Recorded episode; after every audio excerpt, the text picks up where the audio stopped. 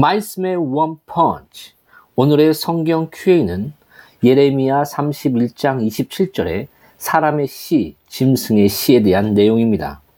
우리 같이 성경 속으로 들어가 볼까요?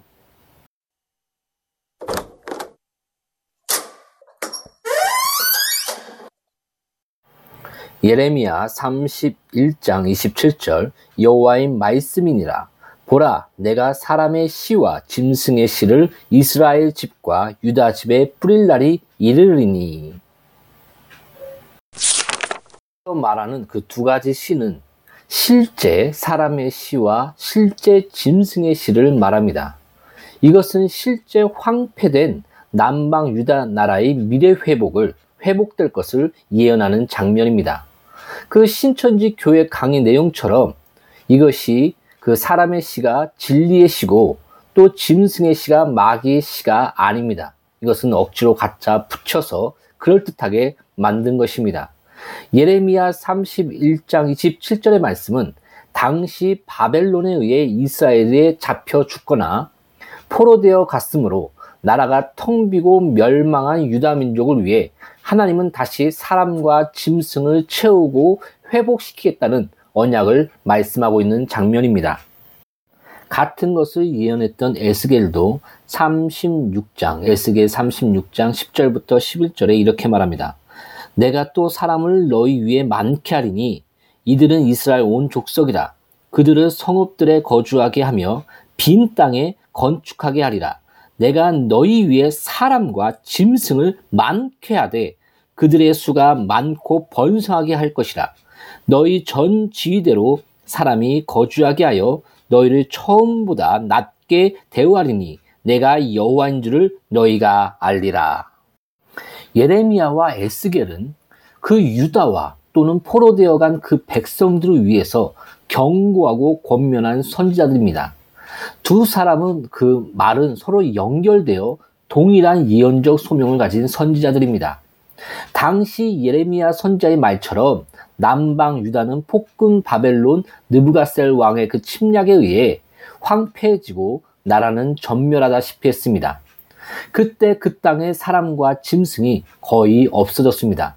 예레미야 2장 14절부터 15절에 이스라엘이 종이냐 시종이냐 어찌하여 포로가 되었느냐 어린 사자들이 그를 향하여 부르짖으며 소리를 질러 그의 땅을 황폐하게 하였으며 그의 성읍들은 불타서 주민이 없게 되었으며 이렇게 말하고 있습니다. 이런 상황 속에서 그 예레미야는 다시 사람의 시와 짐승의 씨를 뿌려서 번창하게 하겠다는 하나님의 약속을 선포하고 있는 것입니다. 그 예레미야 32장 바로 예레미야 31장 27절 그 뒤 이어서 예레미야 32장 43절부터 44절에 이렇게 말합니다. 너희가 말하기를 황폐하여 사람이나 짐승이 없으며 갈대아인의 손에 넘긴 바 되었다 하는 이 땅에서 사람들이 밭을 사되 베냐민 땅과 예루살렘 사방과 유다 성읍들과 산지의 성읍들과 그 저지대의 성읍들과 네겜의 성읍들에 있는 밭을 은으로 사고 증서를 기록하여 봉인하고 증인을 세우리니 이는 내가 그들의 포로를 돌아오게 함이라 여호와의 말씀이니라라고 말씀하고 있습니다. 스겔도 동일한 그 회복의 말을 하고 있는데 에스겔서 36장 11절에 이렇게 말합니다. 내가 너희 위에 사람과 짐승을 많게 하되 그들의 수가 많고 번성하게 할 것이라. 너희 전 지위대로 사람이 거주하게 하여 너희를 처음보다 낮게 대우하리니 내가 여호와인 줄을 너희가 알리라. 이처럼 회복하여 사람과 짐승을 많게 하고 또 번성하게 한다는 뜻인 것입니다. 그 예레미야가 말한 그 31장 27절은 분명하게 사람의 시와 그 다음에 짐승의 시는 이런 실제 사람과 실제 짐승을 말하고 있는 것입니다. 그래서 황폐된 그 남방 유다 나라가 다시 회복될 것을 예언한 것입니다. 이거는 느헤미야에 가서 또 그 예언이 그대로 성취가 됩니다. 이 구절은 신천지가 말하는 그 사람의 시는 진리의 시요, 짐승의 시는 마귀의 시라고 그런 것은 엉투당도 않는 그런 해석인 것입니다. 만약에 그 신천지의 말이 맞다고 해도 내용상으로 전혀 틀립니다. 예레미야 31장 27절에 그 사람의 시와 짐승의 시를 뿌리는 주체는 분명히 하나님이라고 명시되어 있습니다. 그러나 마태복음 13장 24절부터 25절, 에그 가라지를 뿌리고 간 사람은 원수라고 기록되어 있습니다. 이처럼 내용도 전혀 맞지도 않고 또 그 말씀을 연결할 수도 없는 것을 억지로 연결하고 뭐 원숭이 엉덩이는 빨개, 빨감은 사과 이와 같은 그런 사이비적인 엉, 엉뚱한 해석인 것입니다. 분명하게 예레미야 31장 27절의 말씀은 당시 바벨론에 의해 이스라엘은 잡혀 죽거나 포로되어 갔으므로 나라가 텅 비고 멸망한 유대 민족을 위해서 하나님은 다시 사람과 짐승을 채우고 회복시키겠다는 언약을 말씀하고 있는 것입니다.